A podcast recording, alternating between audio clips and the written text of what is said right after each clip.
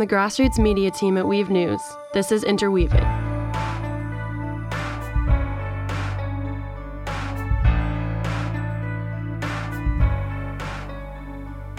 Welcome to episode 13 of Interweaving. I'm John Collins. As of today, March 31st, the global number of confirmed cases of coronavirus has topped 800,000.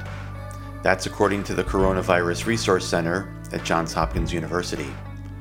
More than 39,000 people have died, and more than 172,000 have recovered. For the past two weeks, Weave News has been receiving audio reports about the pandemic from citizen reporters around the world and bringing those to you through our podcast. At a time when borders are tightening and fear is on the rise, we think it's essential to hear, really hear, the voices of others. These stories can help us understand not only the unique struggles facing people in places far and near, but also the common elements that bind us together during this global health crisis. In today's episode, we spotlight four voices from young people in Bangalore, India, Rio de Janeiro, Brazil, Turku, Finland, and Rakhine State, Myanmar. Each of their reports provides us with a snapshot of a local moment in the development of this global story. And what we learn from them is that the COVID 19 story is inevitably entangled with other ongoing stories. Stories about both the excesses and the limits of state power, stories about worker safety, stories about mental health, stories about uneven access to healthcare and information, stories about the damage caused by those who fail to recognize their privileges and responsibilities and stories about the courageous efforts of ordinary people to build grassroots responses grounded in social solidarity. We hope you enjoyed today's episode.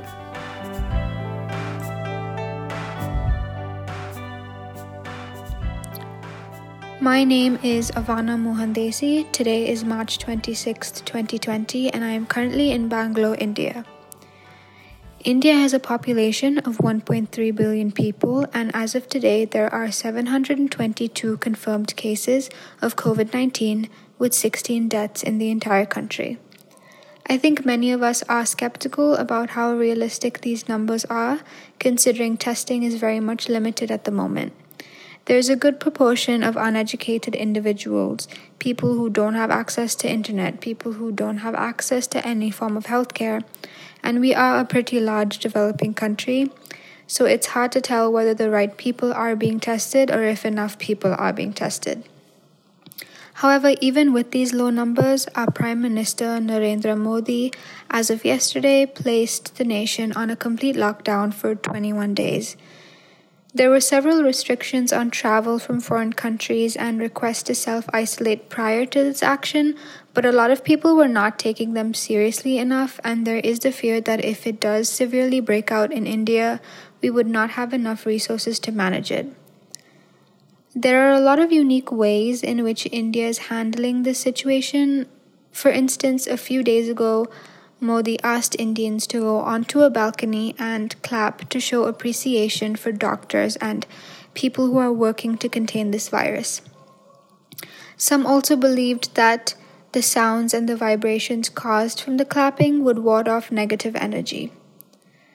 There are also people who are selling and drinking cow urine as a way to remain immune, probably because cows are a sacred symbol in Hinduism. The way people are reacting to this lockdown does shed light on who is privileged enough to abide by these new restrictions. There are many workers who earn well below what they're supposed to, and naturally, there's a fear that they will die of starvation rather than corona. 21 days of not getting paid is a long period of time, so that has caused a lot of panic. As for my life, a week ago, I was in Copenhagen, Denmark, studying abroad for my spring term until it unfortunately got cancelled. Once I reached the airport back home, there was a lot of confusion, and some people were being taken by bus into quarantine depending on where they flew in from. I was not one of them, thankfully, but I am self quarantining, especially because Denmark was at a level 3 when I left. I did get a call from health officials and they visited me this morning to put a stamp on my hand to ensure that I don't leave the house.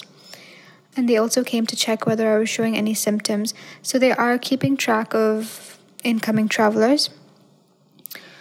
Besides this, my parents are doctors, so they go to work every day, and there are extra precautions taken in our house. It definitely is keeping everybody on edge, and for a lot of us, it breeds a sense of isolation. This kind of constrainment is not the best, especially because it's indefinite. But I am hopeful because China is doing better, and I just read an article saying Italy is beginning to see the light at the end of the tunnel. I hope the rest of the world follows this trend and hopefully we will get out of this as soon as possible.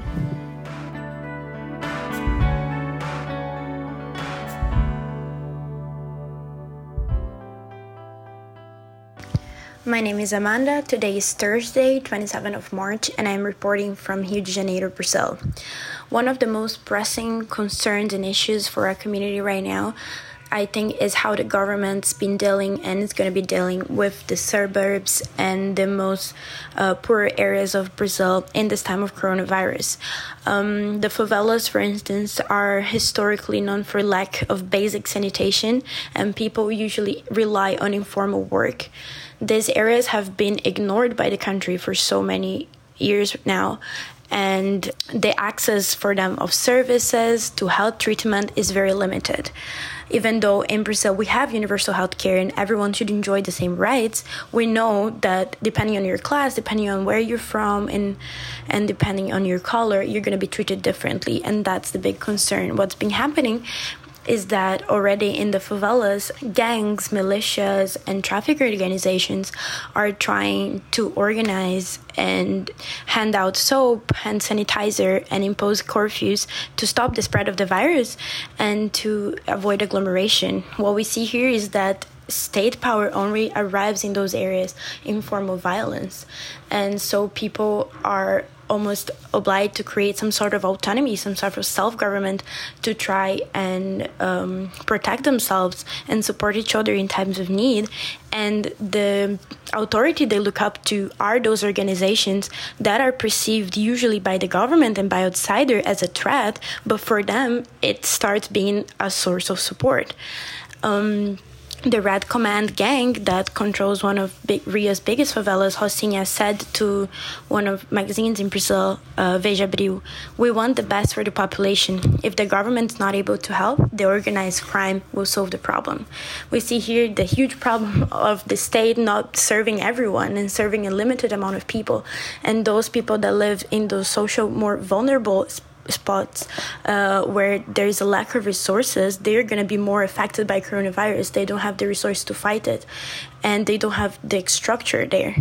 So I think that's one of the concerns I'm seeing here, and I think coronavirus is highlighting the social disparities in Brazil. And I hope our government and our people um, find a way to protect those areas in vulnerability and not only the people that have already the support and have already the, the resources to do so. You're listening to Interweaving, a podcast of conversation and context from Weave News. Since 2007, Weave News has been investigating underreported stories, highlighting alternative perspectives, and promoting grassroots media making and critical media literacy. If you're interested in joining us as a content contributor, visit weavenews.org/submissions. Now, back to more interweaving. My name is Emilia. Today is Saturday, 28th of March, and I am reporting to you from Turku, Finland. As of today, there are 1,163 confirmed cases here, of which 31 are in intensive care, 9 are dead, and 10 have been cured. COVID 19 is affecting our everyday lives a lot at this point. Most schools have been shut down, and the ones that haven't are highly encouraging studying from home. Some schools are being held open to offer basic education to those whose parents either work in order to keep the country running or are incapable of offering enough help at home. Daycares have not been informed to be shut down, but staying home is the preferred option. I feel like there is still a lot of learning to be done within the mass population. While the government is doing its best to give out good instructions, many people are going against those, as they aren't laws yet. People are seeing their friends, heading out to the forest in the beautiful weather, forgetting that gatherings of 10 or more people are forbidden, even in the nature. Many Finns have gone to their summer cottages up in the north, and that is very close to being a national problem. There are far less intensive care spots and medical resources in Lapland, and so people moving from south to north in a mass is very harmful in case they are spreading the virus or about to get sick and thus being a burden to the healthcare system of Lapland. There have been significantly more confirmed cases in the region that our capital is located in than any other part of the country. That region's borders were officially closed last night to slow down the spreading of the virus. Movement to and from that region is still possible, but it's being controlled by the police. I know I'm in a very lucky situation. There are many people relying on free school food and going to school to get out of the house. Many people are dealing with domestic violence, mental health problems, and some other issues that are making it a lot harder to stay at home. For many people, going to work, going to school, is what keeps them safe and sane. I'm happy to see conversation about these issues on mainstream media. There have, for example, been several news articles about the need for child protective services potentially growing during and after the pandemic. I feel like there is a lot to learn. What we're going through is barely a glimpse of real isolation, although I know that if people don't start following the government's recommendations, there will be stricter policies on going out, for example. Most of us are still in a good position where we can watch Netflix and read books to spend some of the time. I wish people understood that staying away from others is really what should be happening right now. I think we should put things into perspective and really start paying attention to how we act before the laws become stricter. What brings me hope? Sharing some of these magical moments of joy with my family that normally wouldn't happen due to all of us being busy living our own lives. Of course, we're also much more annoyed with each other, but that's a part of the deal. I also get hopeful seeing the sun and being reminded that nature continues to go on and summer will come no matter what. School continuing, although online, but continuing nonetheless, is giving me a sense of stability and telling me that there is a future to study for. I feel hopeful when talking to my friends. I grabbed some coffee with one of them via a video call the other day, and it brought me such warmth. Even though COVID 19 is taking a lot of people from us and causing a lot of suffering and putting not only countries and the world, but also households into financial crises that we will be recovering from for years at least, I still want to believe that something positive will follow. I'm in no way underestimating the terrible consequences or saying that all this suffering is really good for us. No. But what I am saying is that this is what's happening right at the moment, and we need to do everything we can to defeat it. But I also think that as humans, we have the need for positivity and good things, and it's also so, so important to try and find those little bits and pieces everywhere around. I know that that's necessary for us to ever start recovering. For now, we need to do our best and stay informed, and keep in mind that there will be a day in the future when all of this is over.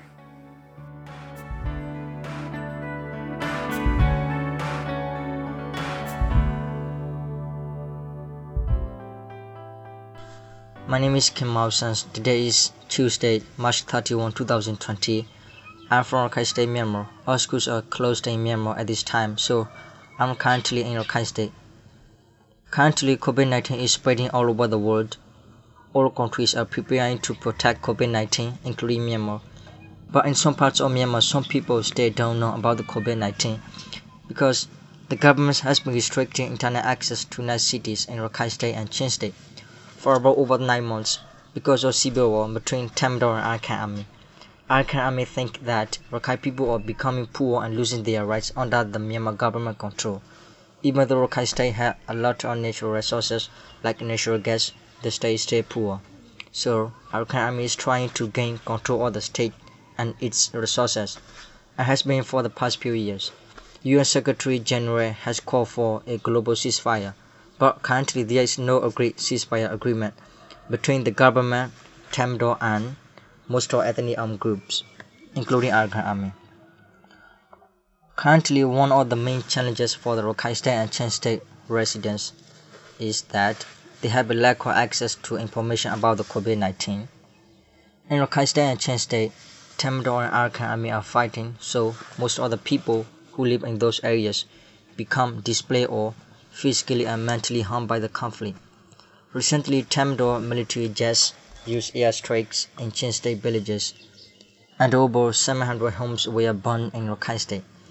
Thousands of civilians are forced to find safe places and they have to live in internally displaced camps. In those areas, the government banned the internet. Therefore, it is very difficult to know the news in time. COVID 19 is now threatening all people around the world, but most of the people who live in Chin State and Rakhine State still don't know what COVID 19 is. So, they don't know what is happening in the world. There are currently over 180,000 people in camps. The Minister of Social Affairs, Dr. Chanda, said that they are giving awareness of COVID 19 in the internally displaced camps, but people who live in camps cannot get information about COVID 19 in time. As we see in other countries, things change very quickly concerning COVID, such as travel restrictions, number of cases, up to date tests. However, the people in the camps or in displaced areas cannot know the news that have been published by the Health Department of Myanmar, World Health Organization, and the news from other countries about the COVID-19. So, they are worrying about how to prevent the spread of COVID-19 in those areas. Currently, human activists are demanding internet access in Rakhine State and Chin State to improve the public health and safety. But some activists are arrested when they demonstrate to allow the internet in those areas. I think Myanmar government should allow the internet in those areas to access all information about the COVID-19 as this is global issues not a national issue.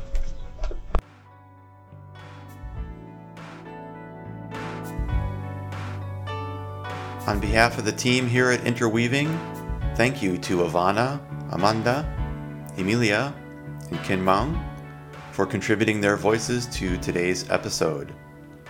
We will continue to publish new episodes as often as possible as we use our citizen journalism network to help weave the world together during this global pandemic. We would love to have you be a part of this project, so please do check out our call for submissions at weavenews.org. Thanks, and take care.